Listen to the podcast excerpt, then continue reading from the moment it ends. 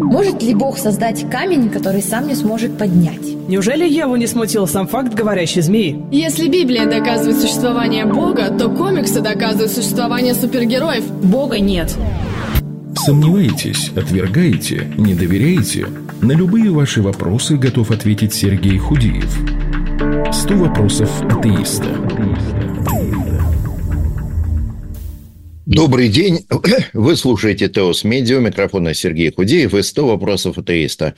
Эта передача существует для того, чтобы любой наш слушатель мог задать нам вопрос атеиста. Если вы атеист, то добро пожаловать. Мы здесь очень любим атеистов.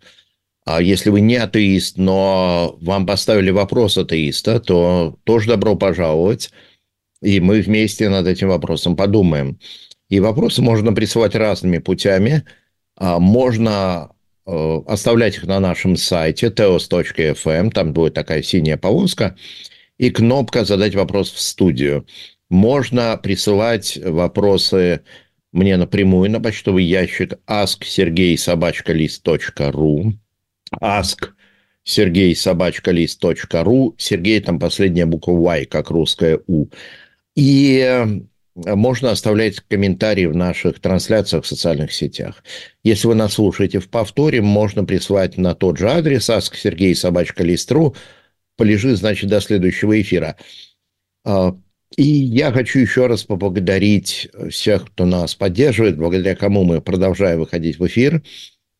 А, чтобы поддержать наше вещание, вот достаточно найти такую большую заметную кнопку на нашем сайте ТОСФМ – если вы хотите поддержать конкретно вот эту передачу, то это тоже легко сделать. Э, в любом поисковике наберите Сергей Худеев, Теос Медиа, Сергей Худеев, Теос Медиа. Итак, ждем ваших вопросов. И вот у нас вопросы уже появились. А, так, а не кажется ли вам, спрашивает Александр, что смысл жизни атеизма тоже утилитаризм, например? Это более честно и бескорыстно. То есть человек, зная, что он умрет, и зная, что умрут его знакомые, умрет Земля и даже Вселенная, все равно создает что-то великое, чтобы хоть какая-то часть людей этим воспользовалась, без всяких великих смыслов, просто для народного хозяйства. Облегчить людям конечную жизнь, делать ее более комфортной. Видите ли, в чем проблема? А для того, чтобы мы могли говорить о том, что атеист более честен и бескорыстен, мы должны исходить из определенной системы ценностей, из определенных представлений о том, что правильно, что неправильно, а, что похвально, что нет. И а, мы должны при этом исходить, что действовать бескорыстно а, – это хорошо и правильно, это похвально что уместно, хорошо и правильно действовать на благо других людей, как-то облегчать им жизнь. И вот в атеистической картине мира это ни из чего ровным счетом не следует. А почему вы решили, что вот так надо поступать? В христианской картине мира у человека есть определенное предназначение. Человек создан с определенной целью. Человек обретает счастье определенным образом. Вот он обретает подлинно блаженную жизнь определенным образом, и в это определение подлинно блаженной жизни входит, конечно, проявление действенной любви к ближнему в атеистической картине мира у человека нет никакого предназначения, человек просто э, развился в ходе ненаправленного слепого эволюционного процесса, и у человека, у мироздания нет для человека никакой а, цели. И, соответственно, не может быть такого, чтобы какие-то наши поступки этой цели соответствовали или нет. И когда э, мы произносим слово «лучше», а, вот это похвально, вот это нет, вот это правильно, вот это нет, мы уже подразумеваем, что в жизни человека есть некая цель, некое предназначение, и какие-то поступки человека соответствуют этому предназначению, какие-то нет. И вот в рамках атеистической картины мира а, это все иллюзия, нет ничего подобного. Бессмысленно говорить о том, что человек, который служит ближним, бескорыстно, лучше, чем человека, который служит ближнему в ожидании награды. Лучше по какому стандарту? Как мы определяем, кто такое, что такое лучше? Ну вот, э, есть... Э, это, собственно, все мы проходили, это же все нам задавали. Великий немецкий мыслитель Фридрих Ницше Он говорил о том, что если отвергать Бога, то вот э, наши представления о добродетели, они, собственно, ни на чем не держатся, и они обречены рухнуть. А Ницше очень э, насмехался над людьми, которые в его время говорили, что ну, в Бога мы больше не будем верить, мы не будем верить во все эти сверхъестественные штуки, а, но что же нам помешает сохранить христианскую мораль, там, заботу о слабых? И Ницше говорит, что да недолго она продержится. И э, уже очень скоро, в том же XIX веке, а, возникает картина мира, в которой люди говорят, что, конечно, не надо заботиться ну, конечно, э, нужно заботиться о определенной категории ближних, но невозможно заботиться о ближних вообще, и не нужно и бессмысленно. А, знаете, я читал книжку вот несколько месяцев назад о великом немецком биологе Эрнсте Геккеле. И он был не просто э, биолог, он был философ, который оказал большое влияние на развитие э, германской мысли и, ну, фактически сделал э, нацистам расовую теорию, ну, можно сказать, под ключ, там осталось несколько деталей дополнить. А, и Гекель просто говорил, что человек – это биологическое существо. Законы общества и законы биологии. А, политика должна строиться на основании биологии пытаться упираться рогом против биологических законов, это ни к чему не приведет, кроме того, что вы шею сломаете. А биология, она предполагает интенсивную конкуренцию, эволюция, она так идет, что все состязаются за ограниченные ресурсы, кто смел, тот и съел, а кто слаб, тот, э, значит, элиминировался из популяции, и его негодные гены исчезли – за счет этого развивается мир, за счет этого а, все становится лучше. И Гекель, он как раз говорил, что э, значит, э, солидарность, забота друг о друге, это все хорошо, но внутри племени. Вот, э, когда немцы друг о друге заботятся, это очень хорошо. Опять-таки, никогда заботиться о нищих, серых, убогих – а когда поддерживают друг друга в борьбе за ресурсы, за пространство. Но говорить о том, что вот люди в целом должны друг о друге заботиться, это абсурдно, потому что природа так не работает. Природа – это э, арена бесконечной борьбы. И э, в ходе этой борьбы весь эволюционный процесс, весь а прогресс, человек появился на, меж... на арене вообще в результате бесконечной борьбы за еду и самок, э, бесконечной драки за ресурсы, и человек развивается в ходе бесконечной борьбы за ресурсы. И человеческие расы с точки зрения Гекеля очевидным образом неравнозначны. У Гекеля были выше всего немцы и англичане, которые э, высшая раса, а дальше идут по нисходящей. Вот все остальные, они ниже. И он пишет о том, что, например, там австралийские аборигены, они ближе к животным, чем к людям. Ни в коем случае нельзя считать жизнь австралийского аборигена равноценной жизни белого человека, особенно германской расы.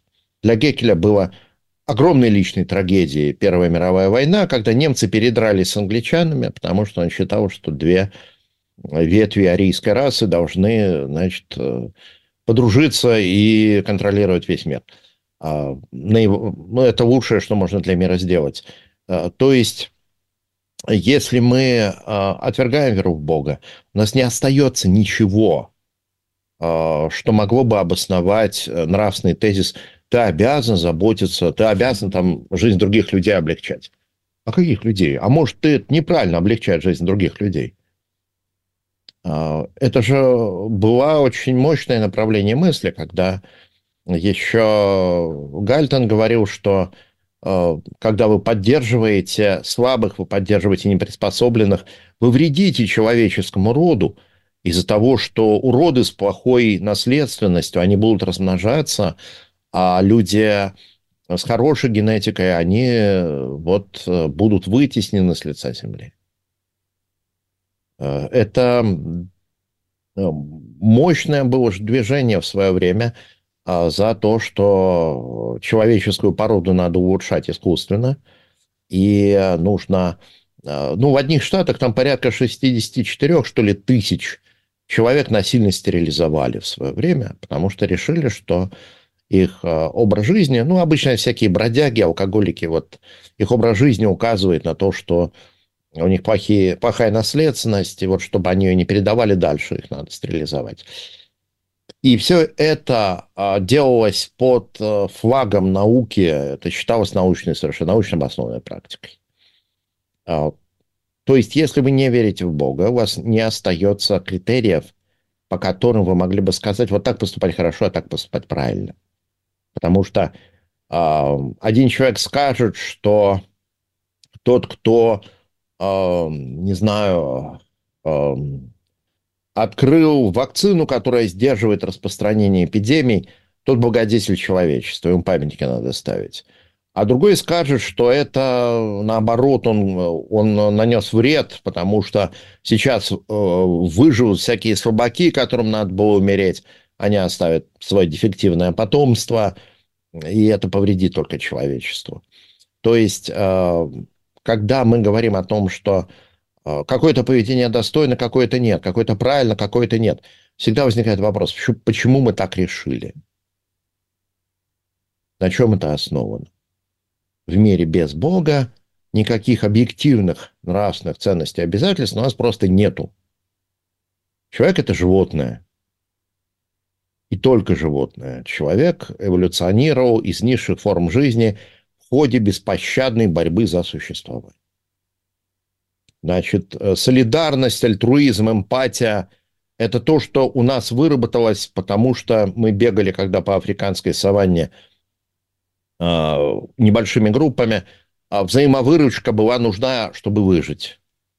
Но та же эволюция в нас создала ксенофобию, потому что нет ничего более естественного, чем ксенофобию, потому, ксенофобия, потому что эти ограниченные эти группы охотников-собирателей, они сражаются с другими группами за ограниченные ресурсы.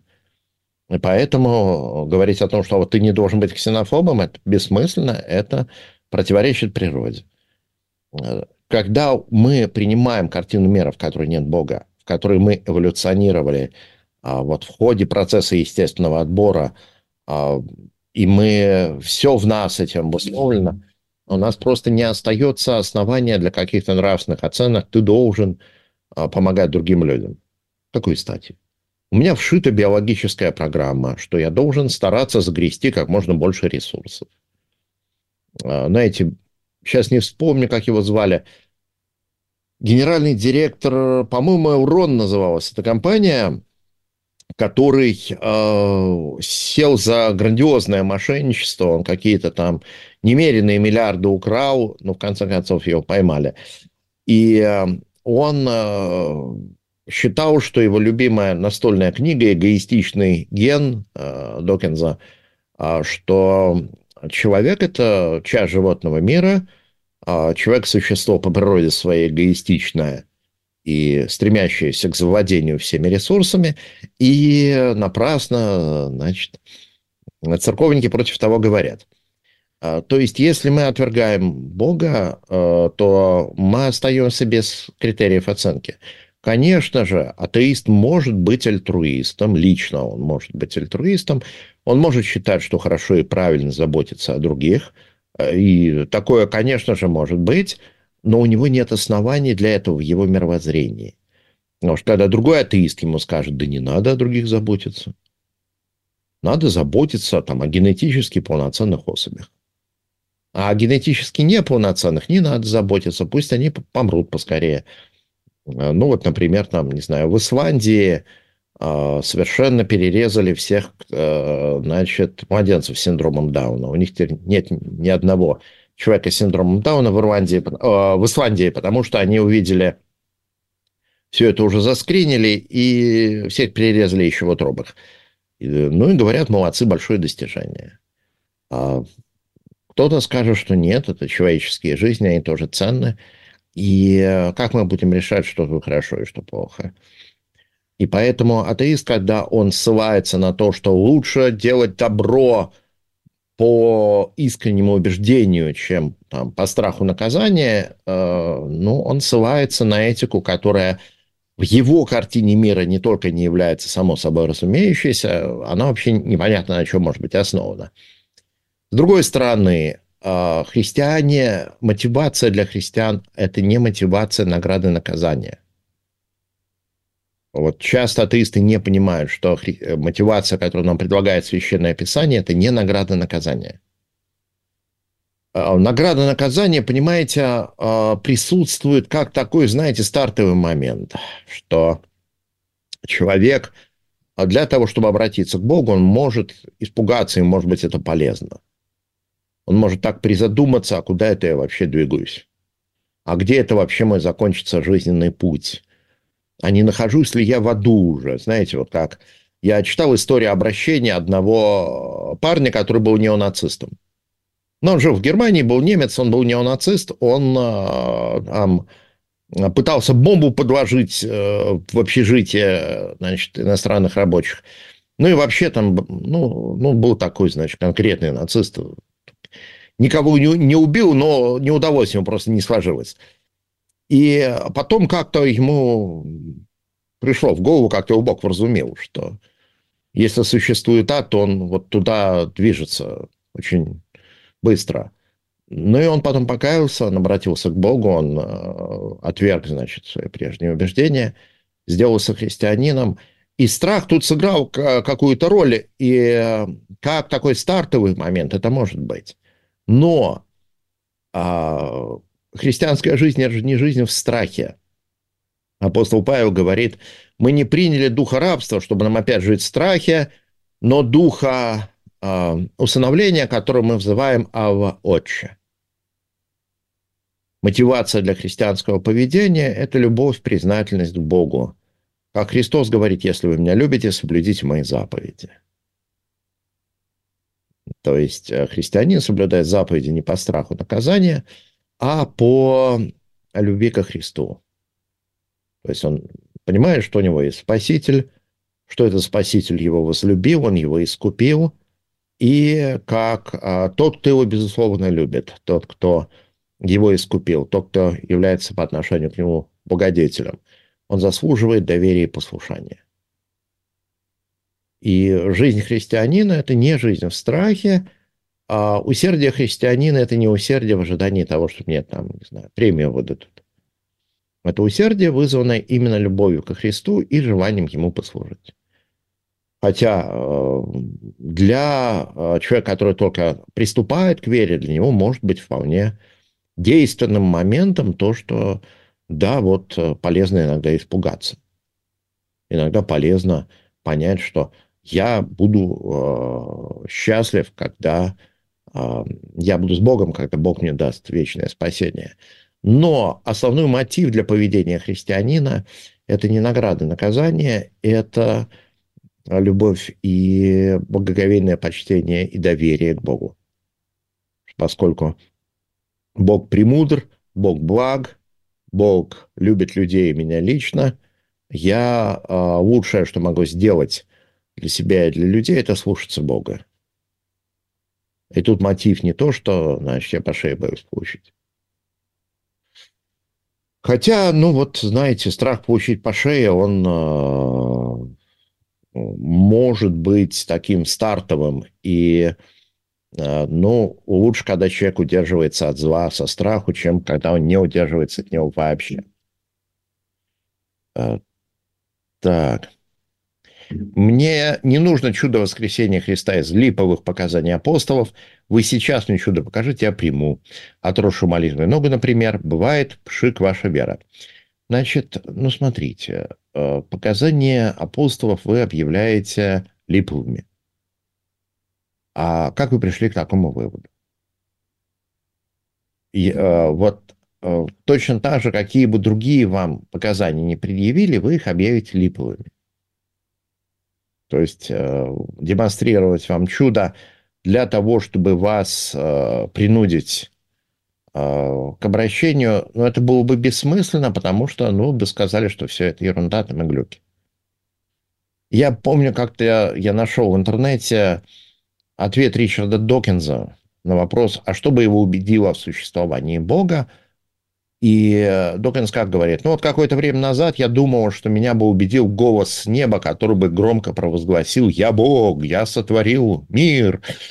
Но потом а, какой-то там из его сотрудников ему подал мысль, что нет же, существование сверхъестественного настолько очевидно нелепо, что даже если он услышит голос с неба, этому надо искать естественное объяснение, например, галлюцинацию.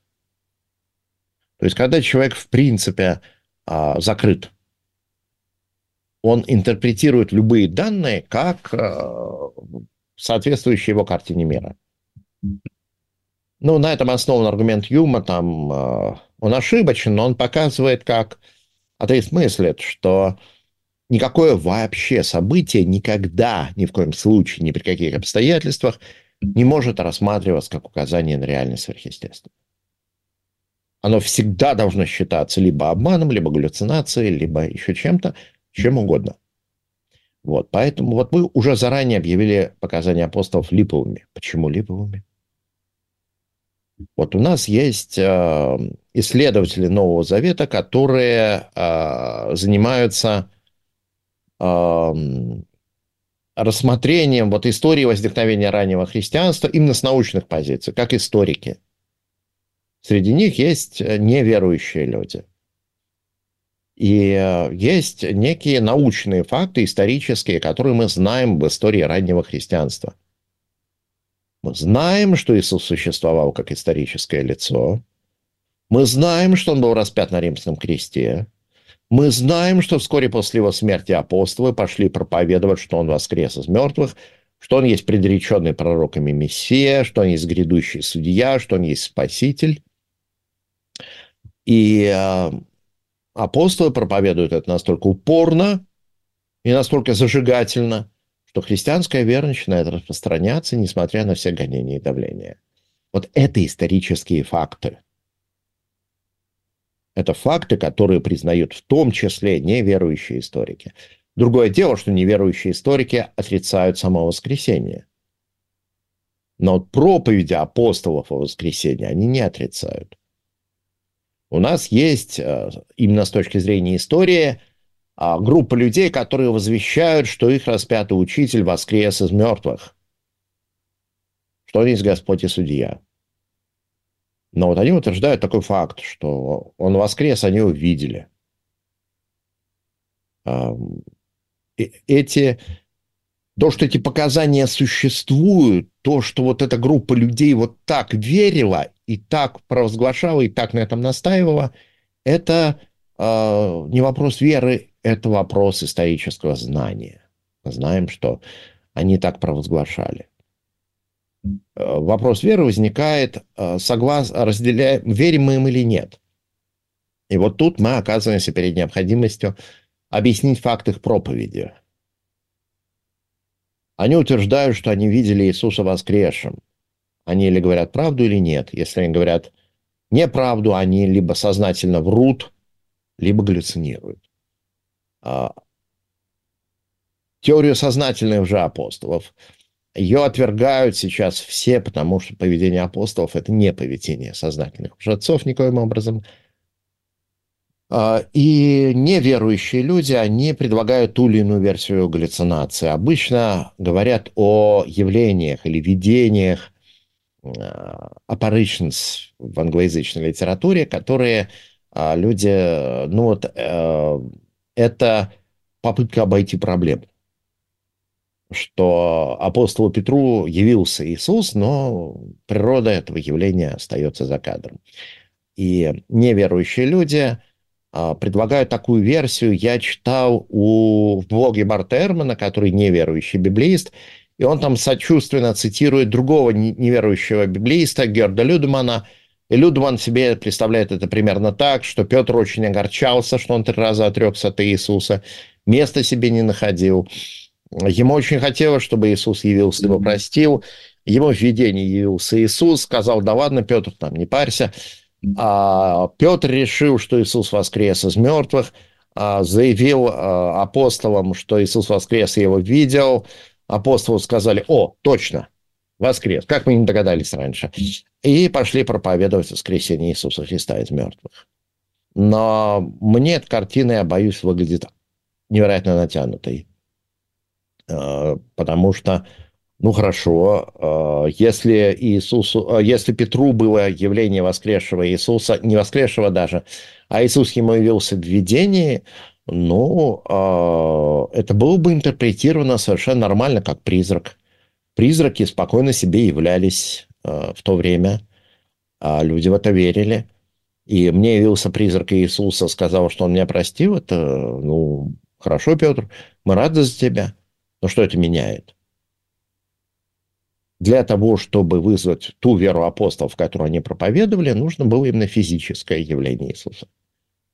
Потому что явление призрака тут бы ничего не поменяло. Ну и другая проблема теории э, галлюцинаций. Галлюцинации – штука индивидуальная. Это ее определение, галлюцинация, то, что у вас в голове происходит. Это то, что не видят другие люди. Вы не можете импортировать ваш, э, экспортировать вашу галлюцинацию в чужую голову. Поэтому, э, ну, если бы Петр что-то увидел, ну, сказали бы, ладно, Петр, мы тебя поздравляем, но мы-то ничего не видели. А тут группа людей единодушно свидетельствует о воскресении. То есть, э, как только мы отказываемся от материализма любой ценой, вот когда что бы ни было, я буду настаивать на том, что это точно не чудо, а воскресенье оказывается самым а, убедительным. Э, самым убедительным. А, так, Алексей спрашивает. А в программе о спасении на канале Серафим священник Георгий Максимов жестко очерчивает рамки спасения и основываясь священным писанием. Он уверенно отправляет в ад католиков с протестантами, некрещенных младенцев, в общем, всех, кто не в православии. Согласны ли вы с ним или вам есть что возразить? Нет, я с ним не согласен, а, при том, что я а, с уважением отношусь к отцу Георгию. Он а, усердный, ревностный, искренний священник. И вот эта жесткая позиция, которую он занимает, она связана с его противостоянием такому, такой, знаешь, знаете ли, такой рас, расслабленности, что а давайте не будем вообще ни о чем париться, как-нибудь Бог устроит, давайте вообще не будем думать об истине, о крещении, об исправлении жизни, как-нибудь все уладится. Ну, он говорит, нет, не уладится. Но относительно обоснования Священного Писания, ну, там, например, Э, апостол Павел пишет, что среди плодов плоти он перечисляет ереси, говорит, что такие царства Божии не наследуют. Но э, что такое ересь для апостола Павла?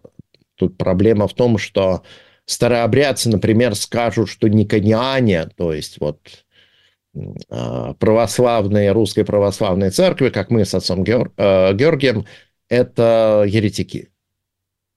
Э, всегда на каждого ревнителя найдется еще более суровый ревнитель, который скажет, что он еретик. И слово еретик это не просто вот то, что я могу повесить на любого человека, который мне не нравится. А ереси – это уже учения, которые а, не просто являются, э, которые существенно искажают благую весть. Но вот арианство – это ересь. Отрицание божества Иисуса Христа – это ересь. Отрицание Троицы – это ересь. Отрицание личности Святого Духа – это ересь. А, там, отрицание искупления – это ересь. Пелагианство, вот, например, которое говорит о том, что человек должен сам себя искупить, это ересь. То есть, да, существуют э, несовместимые жизнью искажения христианской веры. Но говорить о том, что вот э, католики таким образом исказили христианскую веру, или там большая часть протестантов, нет. Я не думаю, что у нас под э, вот это Павла определение ереси у нас попадают католики, ну и большинство протестантов, кроме либералов, конечно. Либералы приверженцы либерального богословия, которые не верят в божество Иисуса, они, конечно же, выпадают за пределы христианской веры. То есть я думаю, ну, конечно, есть границы.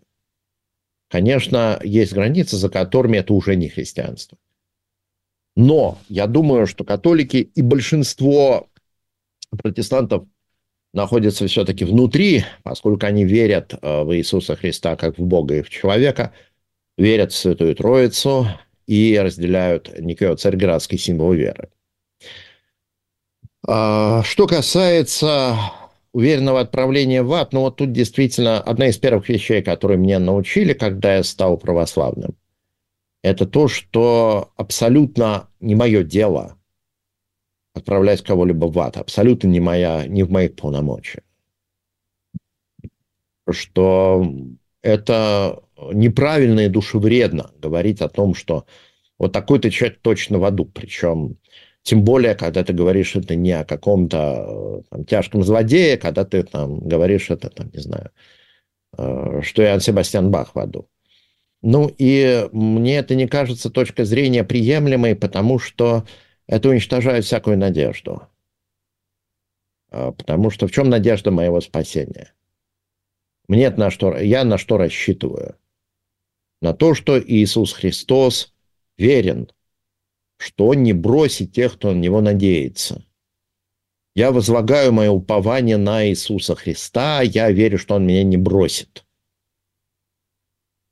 потому что Христос верит, потому что Он дал такие обетования, и Он меня не бросит.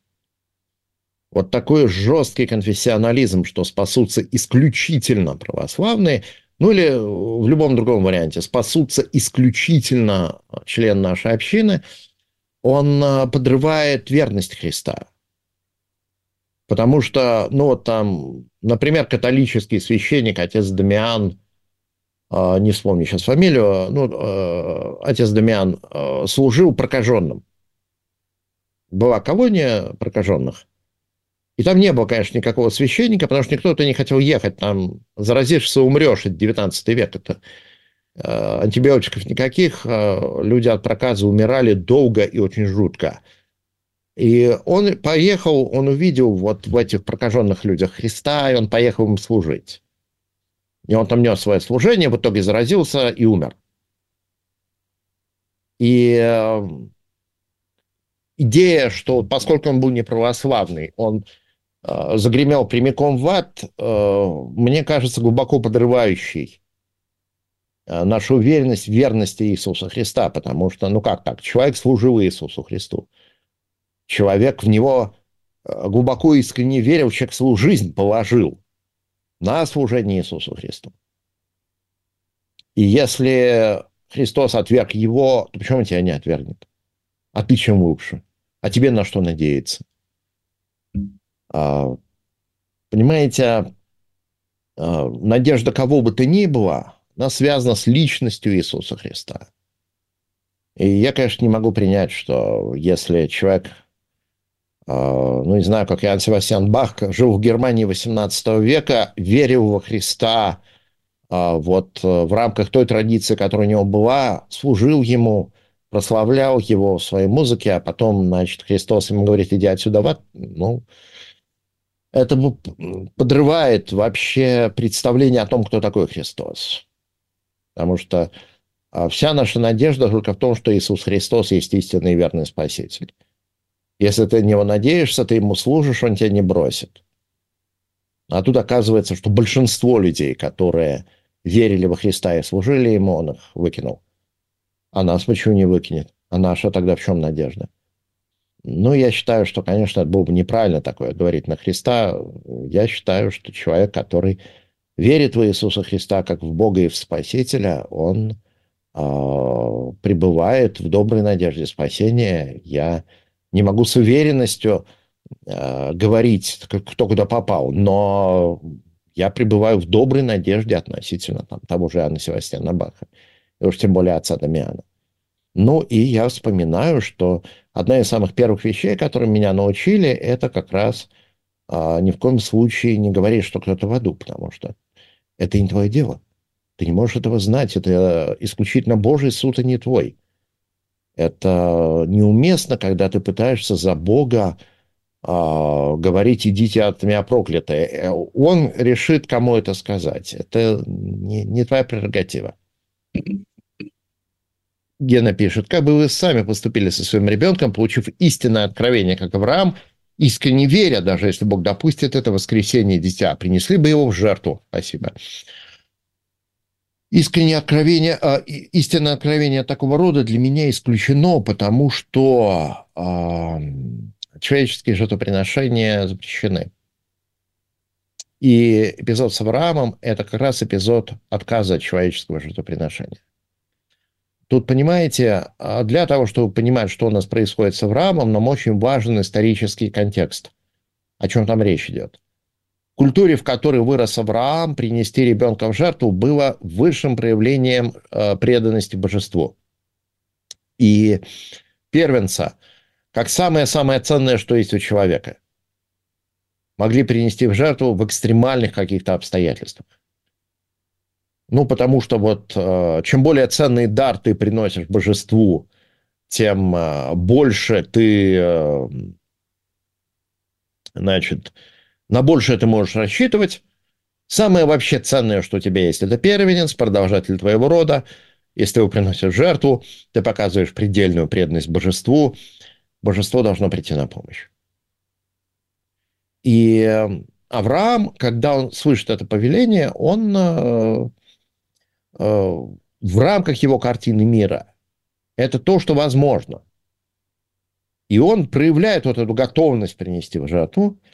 И тут Бог ему говорит, не, Бог усмотрит агнца для всесожжения. Бог принимает его намерение, но не принимает саму жертву. И это история именно отмены человеческого жертвоприношения.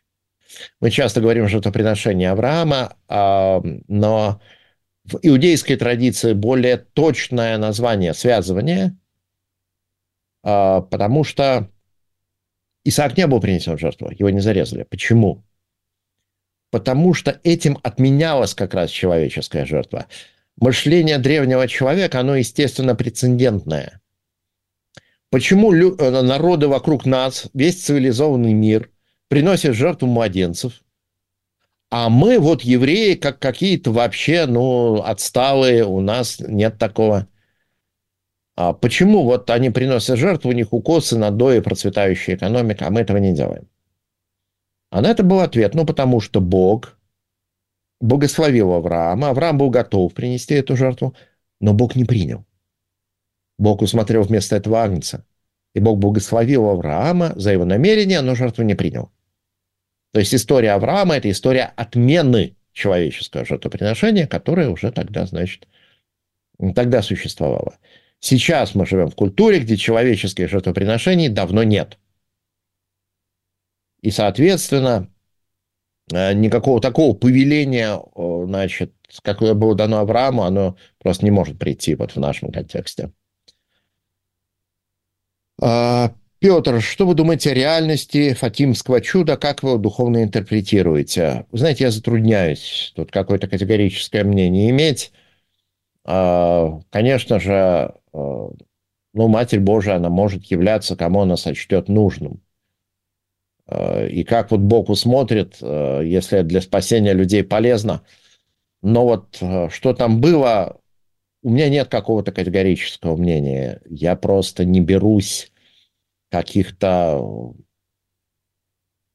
каких-то решительных утверждений делать. Я просто не знаю. Я не отрицаю самой возможности, ну, конечно, Бог может являть такие знамения, которые для спасения людей полезны. А, но вот что-то в данном случае произошло, у меня какого-то категорического мнения нет. Алекс, вы так и не привели никаких доказательств того, что ваши решения свободны. А, вы знаете, мне кажется, это абсурдным. Это все равно, что требовать от меня доказательств, что я нахожусь в сознании. То, что я нахожусь в сознании, это мой непосредственный опыт. Точно так же мое свободное произволение – это мой непосредственный опыт это то, что я, во-первых, переживаю непосредственно, во-вторых, никакая наша дискуссия была бы невозможна, если бы у меня не было свободной воли. Никто не дискутирует с природным процессом. Потому что природный процесс, он детерминируется не аргументацией, он детерминируется законами природы. Поэтому отрицание свободной воли, оно неизбежно абсурдно а, по той простой причине, что такое отрицание есть само по себе акт свободной воли. Есть очень известный философ сознания Джон Сёрль, и он атеист, он материалист, он считает, что каким-то образом сознание порождается мозгом. Пока еще не очень ясно каким, но вот он считает, что оно порождается мозгом, но он, по крайней мере, видит проблему. Он говорит, что мы за 300 лет так и не приблизились к пониманию того, что такое свободная воля и как это работает, потому что, с одной стороны, в материалистической вселенной свободы воли быть не может, а с другой стороны, свободная воля – это то, что мы не можем счесть иллюзией, в принципе. Потому что отрицание свободной воли есть акт свободной воли. Он приводит пример. Вот представьте себе, человек приходит в ресторан, у него спрашивают, там, телятину или стейк, и он говорит, вы знаете, я детерминист. Что будет, то и будет. Я подожду, пока а, безличный процесс в коре моего головного мозга примет решение. Но сказать это тоже будет свободным выбором с его стороны. Мы не можем уйти от факта нашей свободной воли.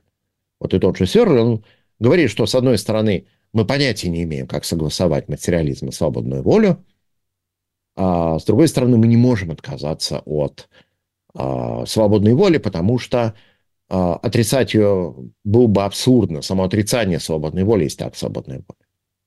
Поэтому свободная воля – это не что-то такое, что следовало бы доказывать, это некий первичный опыт, который мы переживаем – без которого мы не могли бы обойтись. Петр, вы ознакомились с прошлой передачей инфо- а, информации о культе Шивы в ЦЕРН. Как вы интерпретируете его наличие в такой фронтирной, фронтирной для науки месте? Вы знаете, я как-то забыл. Надо будет посмотреть. Спасибо, что вы напомнили. А так, э, ну, если там есть ученые-шиваиты, которые поклоняются Шиве, ну, ну, как, я за свободу вероисповедания – могут поклоняться. Другое дело, что я должен подробнее посмотреть. Юс, во что унитарии Библию читать не умеют, они не верят в Троицу Божественности Иисуса. У вас просто одна секта победила и поразгласила это все, заявив иные мнения, а вы в домике спрятались. А как раз нет, так не получится, а потому что у нас э, административное единство церкви утрачено в XI веке с расколом э, на католиков и православных. И поэтому какая- какая-то административная структура, которая может всем скомандовать, веровать в Троицу и Боговоплощение, ее нету с XI века. Более того, когда пошла протестантская реформация в XVI веке, у нас образовалось очень много различных христианских общин, которые, которых объединяет принцип соло-скриптура, то есть э, Библия как единственный источник учения. И все эти общины, за небольшими исключениями, приходят к убеждению, что да, вот традиционная христианская вера в Троицу, в Боговоплощение, она истина, апостолы именно это проповедовали. То есть а, в а, христианском мире нет административного единства. А, ну, не может Папа Римский издать указ, чтобы баптисты его послушались. Более того, в эпоху реформации там вообще были жесткие разборки, и люди специально некоторые вещи делали папе на зло, чтобы это э, точно с Римом не сходиться. Но все, кто признавали Писание и признают, приходят к вере в Троицу и в Боговоплощение. Да, есть общины, которые не верят в Троицу, но это либо либералы – которые вообще относятся к священному писанию не как к богодухновенному. Либо группы вроде свидетелей Еговы, у которых есть внебиблейский авторитет, а, как руководящая корпорация, и для них Библия не является, опять-таки, единственным источником. Там, где люди признают Библию, там, а, при том, что нет никакой административной связи, никто не может командовать, они все верят в Троицу Боговоплощения. Александр, когда у атеистов спрашиваешь, что вы сказали, на чем основана в атеизме система ценностей, почему они творят добро, они отвечают, что задаваться этими вопросами не имеет никакого значения. рассуждения об этом слишком энергозатратны, являются гаданиями на кофейной гуще. Они просто делают добрые добра и, развивают, и развивают науку, без всяких ожиданий плюшек. Им просто приятно на гормональном уровне. А, понимаете, в чем дело? А, мы можем отказаться от познания реальности. Это выбор. А, что я, для меня слишком энергозатратно думать о том, что есть добро и зло, но это тоже выбор, да, можно так сделать. Но это именно отказ от поисков истины. Если человек отказывается от поисков истины, вы не можете его заставить, конечно. Но, ну, просто так констатируем, что да, атеизм требует отказа от поисков истины. И, понятно, заставить человека искать истину нельзя. Можно просто э, констатировать такой факт, что да, это э, человек пришел к атеизму, потому что он отказался искать истину. Прошу не ух... Гена, прошу не уходить от ответа и без аналогии о кентаврах. Всегда ли нужно подчиняться Богу или выбросить человека? Если Бог уважает такой выбор, почему вы не принимаете выбор другого? Почему же я не принимаю выбор другого? Э, значит, всегда ли надо подчиняться Богу? Да, конечно. Потому что Бог благ, Бог премудр, и Бог лучше знает, э, что тебе нужно. Другое дело, что, конечно, внимательно стоит рассмотреть вопрос, откуда мы знаем, что Бог от нас хочет. Потому что а, ну, куча есть желающих, которые будут пытаться свою собственную волю продвигать под видом воли Божией. Но Богу всегда надо э, слушаться, потому что Бог благо, премудрый, всегда ищет нам только благо. Что значит Бог уважает такой выбор? И почему я не принимаю выбора другого, я не очень тут понял вопрос. Человек может выбрать выпивать по бутылке водки в день. Это его выбор. И я не считаю, что его нужно арестовать и что-то с ним сделать, и побить его камнями или еще что-то с ним сделать плохое. Но результатом этого выбора будет то, что его здоровье будет уничтожено. И э, я считаю, что будет вполне правильно и уместно ему сказать, что, дорогой друг, может, ты что-то получше сделаешь со своей жизнью, чем ее разрушить таким образом.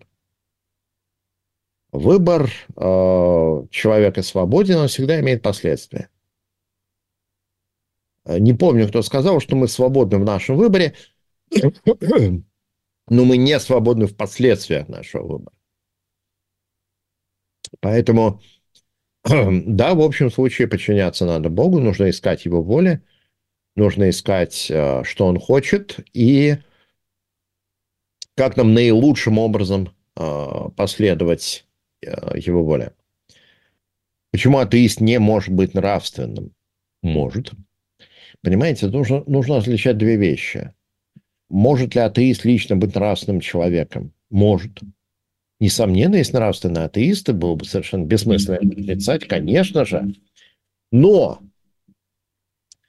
если атеистическая картина мира верна, сама нравственность не имеет никакого смысла. Ну, что значит быть нравственным? христианской картине мира быть нравственным значит соответствовать подлинному благу и предназначению человека. Бог нас создал для того, чтобы мы любили друг друга. Если э, атеистическая картина мира верна, то не существует никакого подлинного блага и предназначения. Мы возникли в результате процесса, когда все живое грызет друг друга, и само понятие нравственности теряет смысл. Поэтому атеист может быть нравственным, но для этого, для того, чтобы его за это хвалить, нужна христианская картина мира. По крайней мере, теистическая. Но я вижу, а, время нашей передачи уже подошло к концу. Я сердечно благодарю вас всех за ваши вопросы. С вами всегда очень интересно, но должен уже с вами прощаться. До свидания и всего вам доброго. Вы слушали передачу «100 вопросов атеиста».